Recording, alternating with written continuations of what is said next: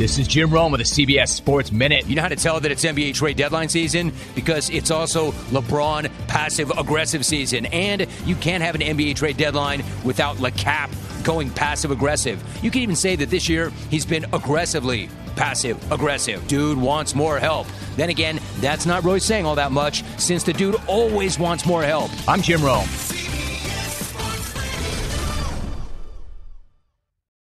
This episode is brought to you by Progressive Insurance. Whether you love true crime or comedy, celebrity interviews or news, you call the shots on what's in your podcast queue. And guess what? Now you can call them on your auto insurance too with the Name Your Price tool from Progressive.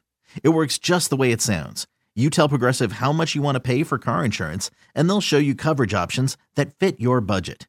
Get your quote today at Progressive.com to join the over 28 million drivers who trust Progressive. Progressive Casualty Insurance Company and Affiliates. Price and coverage match limited by state law.